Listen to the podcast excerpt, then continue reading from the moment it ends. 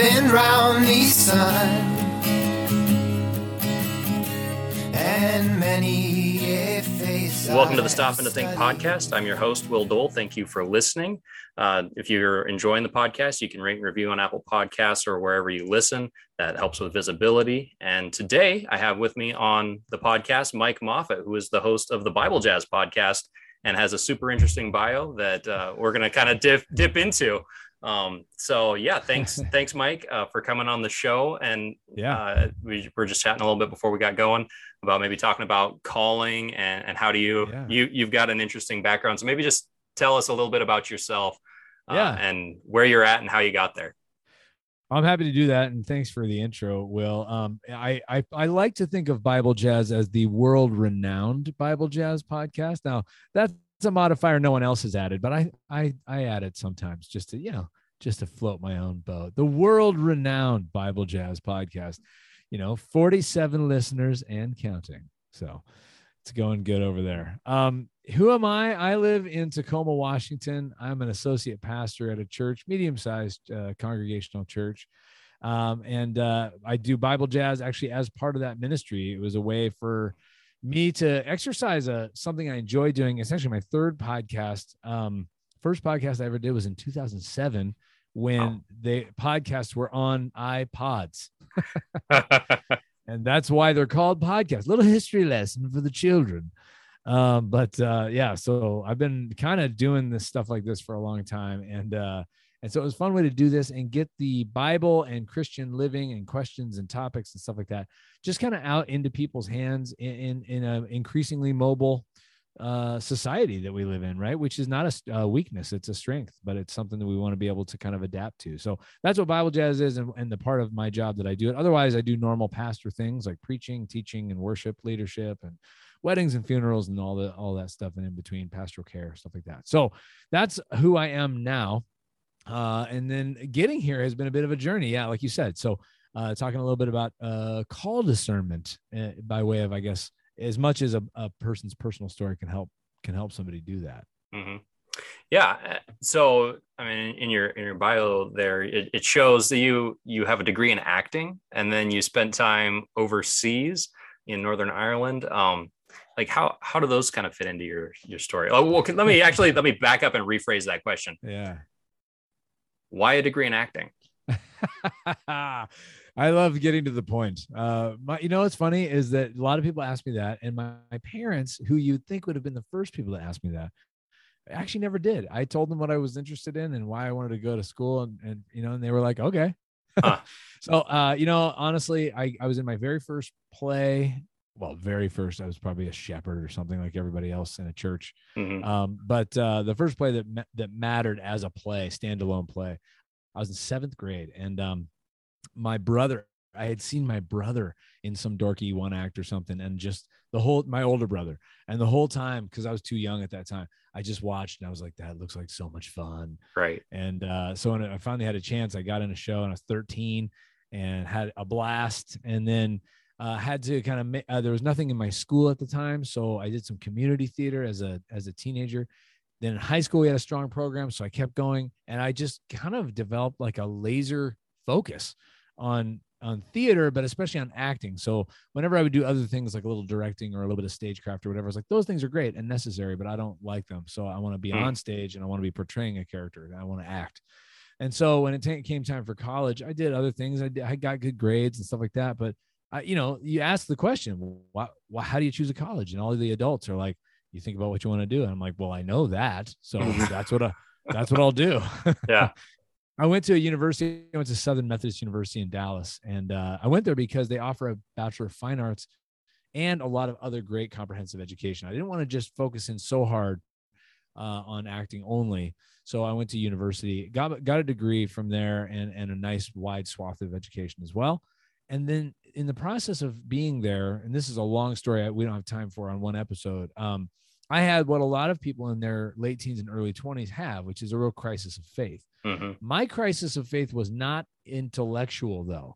Uh, nothing about my Christian faith that I had been raised in, none of the concepts were, were problematic to me.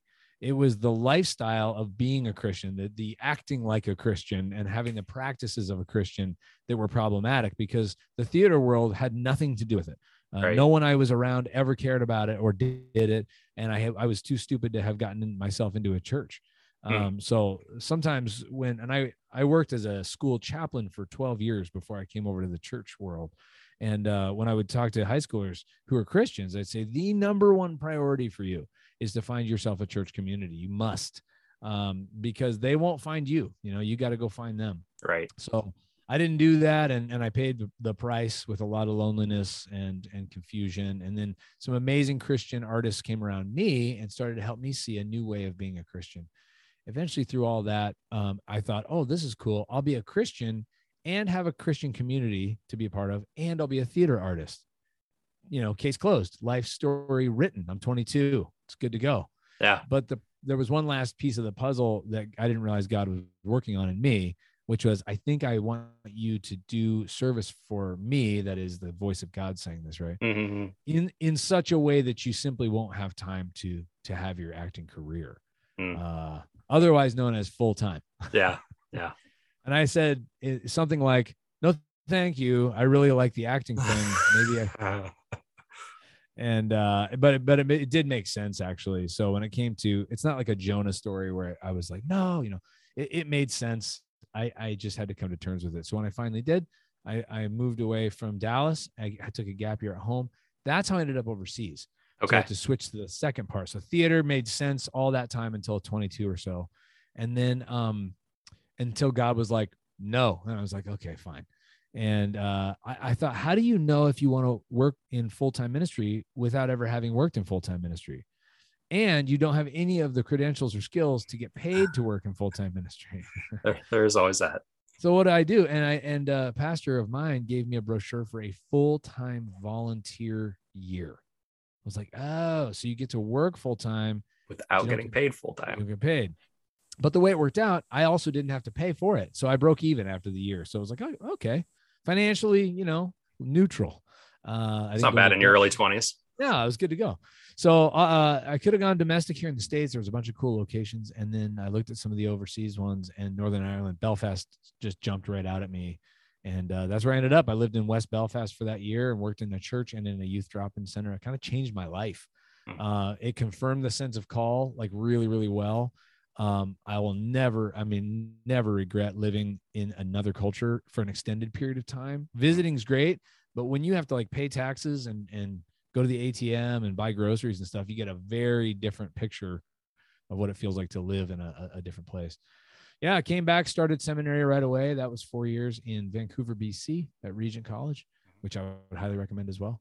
And then uh, started my career in 2005 as a school chaplain, 12 years of that. And now I'm here at the church. So that's the quickest version I can give you. But three chapters of uh, theater from about age 13 to 22, uh, s- uh, really cool two year gap, uh, including that year in Belfast, Northern Ireland, and then four years of seminary, and I was off to the races. But then the school chaplaincy also wasn't really what I anticipated doing either. How did how did you end up deciding, ending up going with a, a school chaplaincy coming out of seminary? Yeah, there's a program that a lot of hospitals will offer, a lot of church denominations and stuff will require a thing called uh, clinical pastoral education (CPE). And so I did mine as a, a- an intensive in the summer, so it's full time for like three months Mhm. at a hospital. So I was a hospital chaplain intern, basically. And I really dug the idea of representing the gospel outside of the walls of the church uh, to an unpredictable set of folks, you know, the uh, the inpatients in the hospital. And I was enjoying myself so much that, but I had no job lined up. And and serendipitously or providentially, to use a more theological word, uh, my mom and I were chatting, and she said, "Hey, you know the school here in town? Yeah. Well, the chaplaincy just opened up. You got to talk to them about that." And that's how I ended up because I was like, "Well, I'm in a chaplaincy education now. Right. That's a chaplaincy. They match. and, it, and it really was. And I stayed there for 12 years because I really did enjoy kind of representing Jesus as best I could outside of a church. But the school was not what you'd call a Christian school. So the the unpredictability of the of the uh, constituents remained a really exciting and spontaneous part of the of the job. Now, where was that at?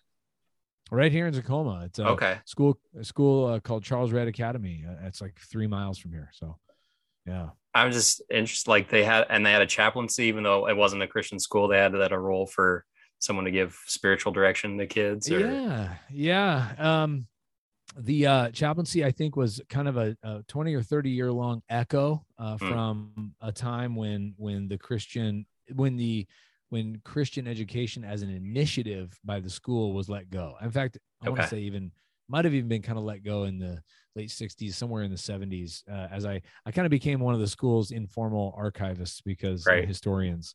Uh, because I did the Founders Day assembly, so I had to kind of know the history. And as you leaf through the yearbooks, you can see, you can actually see the Christian culture of the school year by year through the 60s and 70s just kind of going away.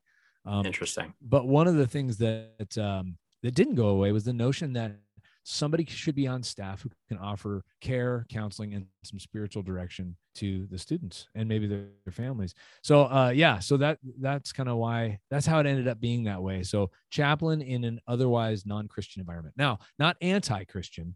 Yeah. Not anti-Christian environment. Just just a secular. So there were Christians there, lots Right. of them, but but a, but a secular school that had no initiative towards teaching Christianity as a way of life.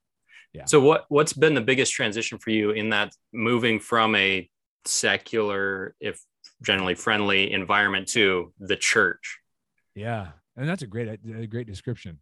Um, I should write to the school and say, "Hey, uh, Will Dole came up with a new slogan for you guys: secular and generally friendly."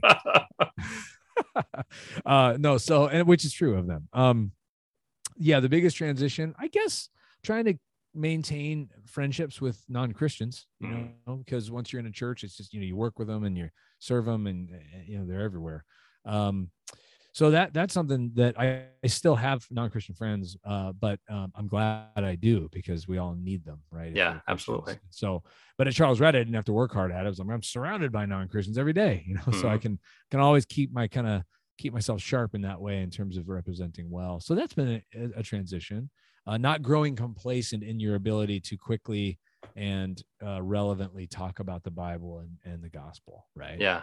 uh, whereas at church, you can say things like providentially, and you assume people know what you mean. right? hmm Um, otherwise, it's it, is so different that it's really has a. I thought it was kind of a job change. Like, oh no, I'm in ministry here, and I, I'll be in ministry there.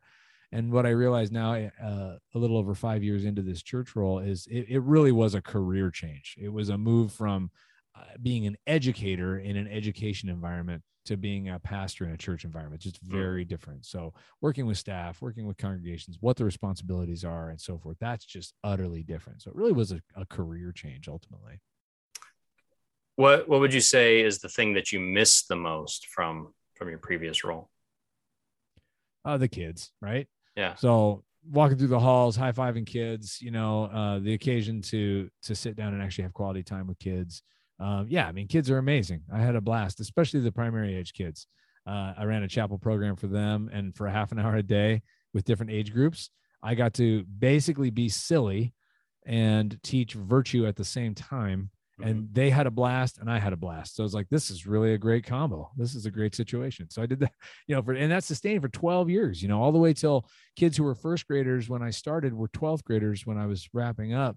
And we still had a blast together because we we had that long memory uh, of each other. So I also taught a, a religious studies class in, uh, to ninth graders, Mhm. and uh, I find that absolutely fascinating. And there's really no call to unless you do a- an occasional thing in your church. There's really not a lot of ongoing call to stay sharp in other religious studies as well. So I Mhm. kind of miss that because I, I sort of prided myself on being like, I know a lot. I, I know a lot. I know more than just the three sentences we all know about these religions. Like I, know, I kind of dug in. That was that was really fun. Um, but I gained a lot by coming here too. So preaching um, acumen, uh, learning how to uh, engage in pa- engage pastorally with adults, many of whom are older than me. I'm 45, so I'm not super young, but I'm in a church, so we're multi generational. So plenty of folks are, are quite older than me. Yep. And um, you know, so that's been that's been intense. And then the other one is uh, learning a lot about what they call family dynamics and how organizations like congregations or staff, we have a multiple uh, person staff, um, how they relate in a way that manages or exacerbates anxiety. That's been a huge part of the learning. I didn't have to worry about that in the school there was a problem on the staff, I'd be like, "Yeah, Mr. Principal, there's a problem on the staff," and then I could walk away from it. Uh, but now, you know, I, I own some of that management, and and and I don't know. I assume you're you're a church guy. I see a Psalms book behind you. Yeah, I'm I'm church planner. So church planner. Okay, I'm gonna Yeah. I'll say I, c- I I- I can interview on you on my show.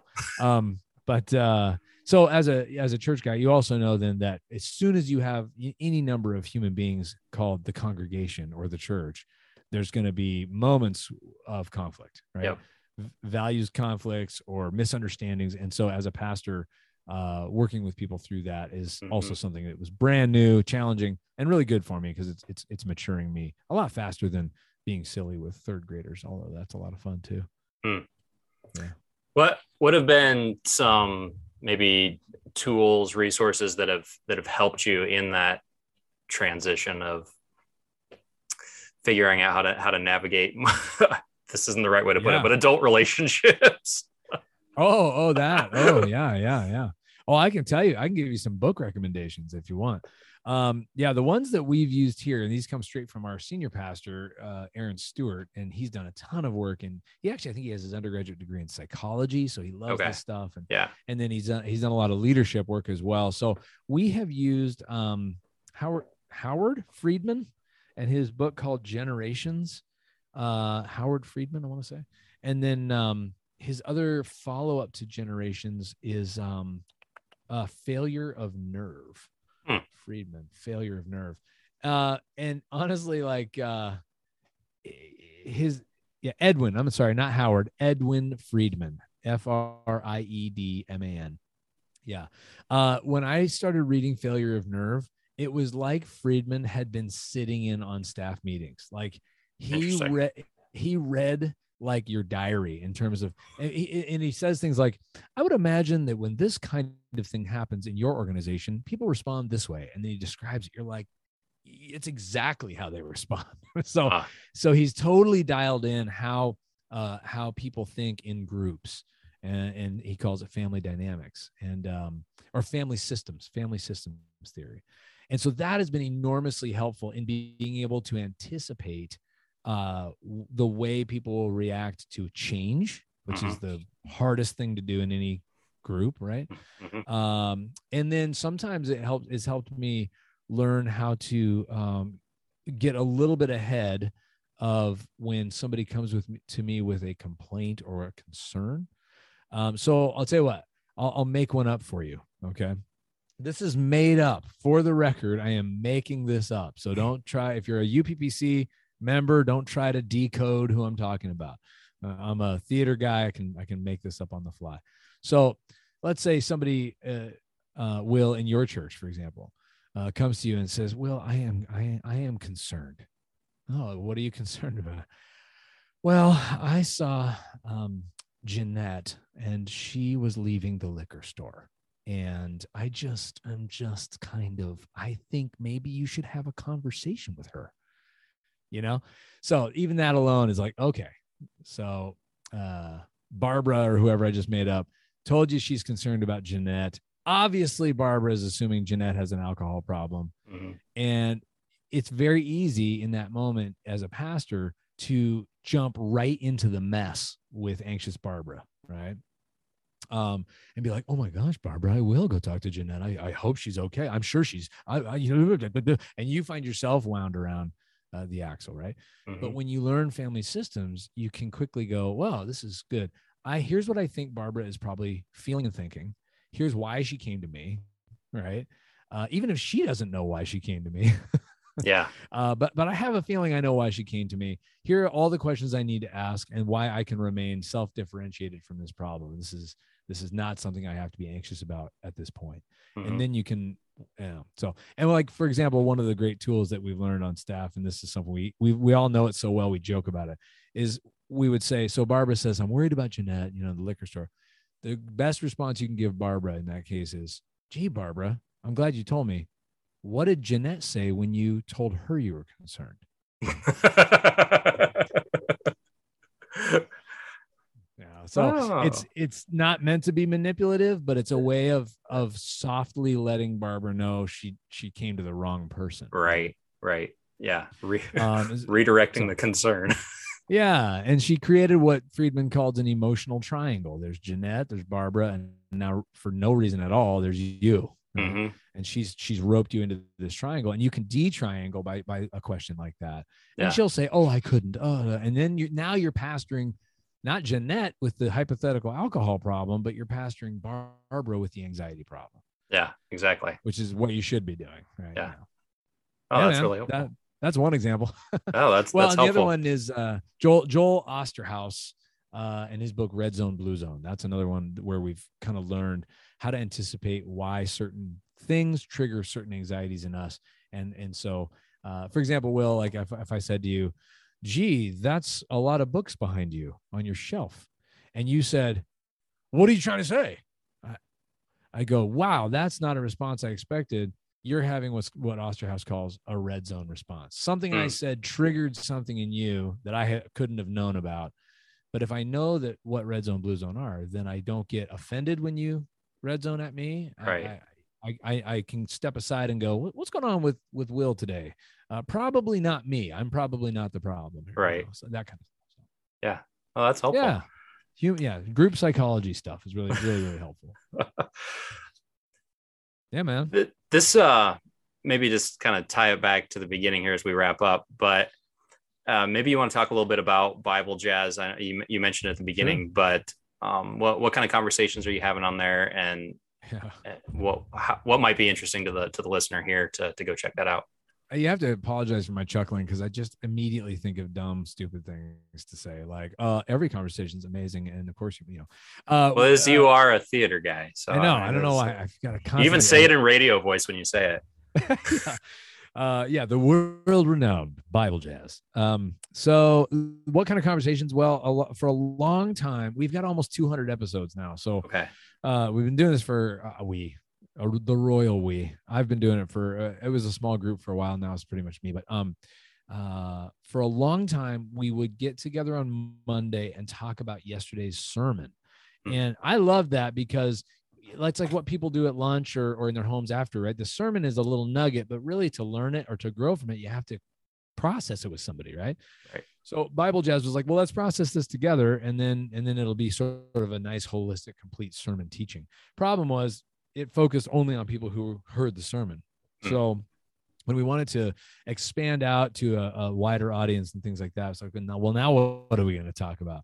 So I went through a catechism type series called the big that I called the Big Fifty Two, uh, Hmm. 52 big questions about Christianity, and then um, and now since getting on Podmatch, shout out to Podmatch, um, I have really just followed the lead of guests that look interesting, a little bit like you're doing, um, Yeah. to go, hey, you you know, repelled off of the Eiffel Tower, and you're a Christian. Let's talk. you know, um, something like that. So the subject matter has now gone to so uh, different episode by episode. Really, the common thread is uh, improvising our way through life and faith. And the tagline for Bible Jazz is our conversations at Bible Jazz are always improvised and sometimes unusual, just like jazz.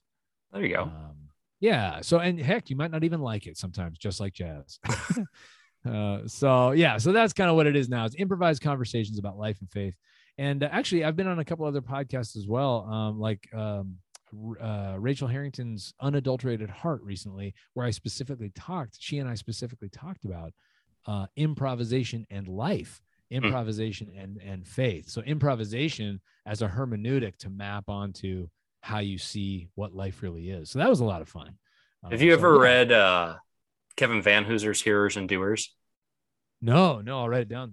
uh, that's one of the metaphors that he works throughout the book is is essentially what what doctrine is doing and what intake of scripture is doing is helping us to walk through life not with a script but learn how to improv in a way that's fitting to the gospel.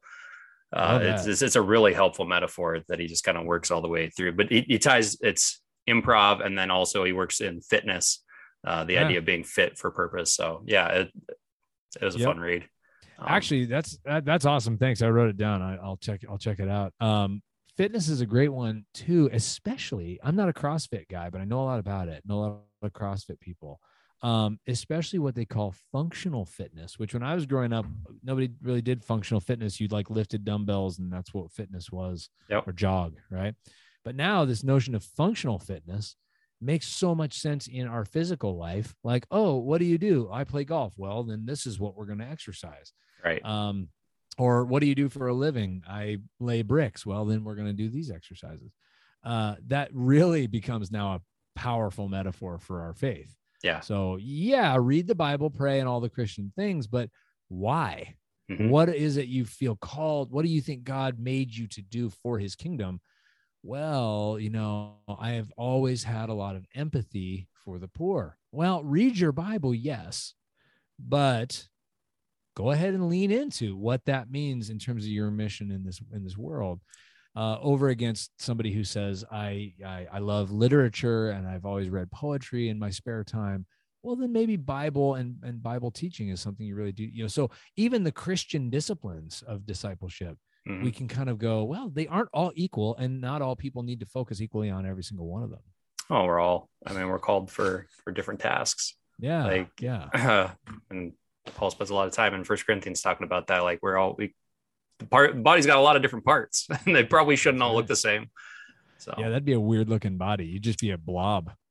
yes, Well, with very Jesus not very as the head. functional. With Jesus as the head. It'd be Je- Jesus in a moo That's what that was, and that's what this episode should be called, in my opinion. Jesus in a moo I will def. I'm going to write that down. That that will be the oddest title I've had so far.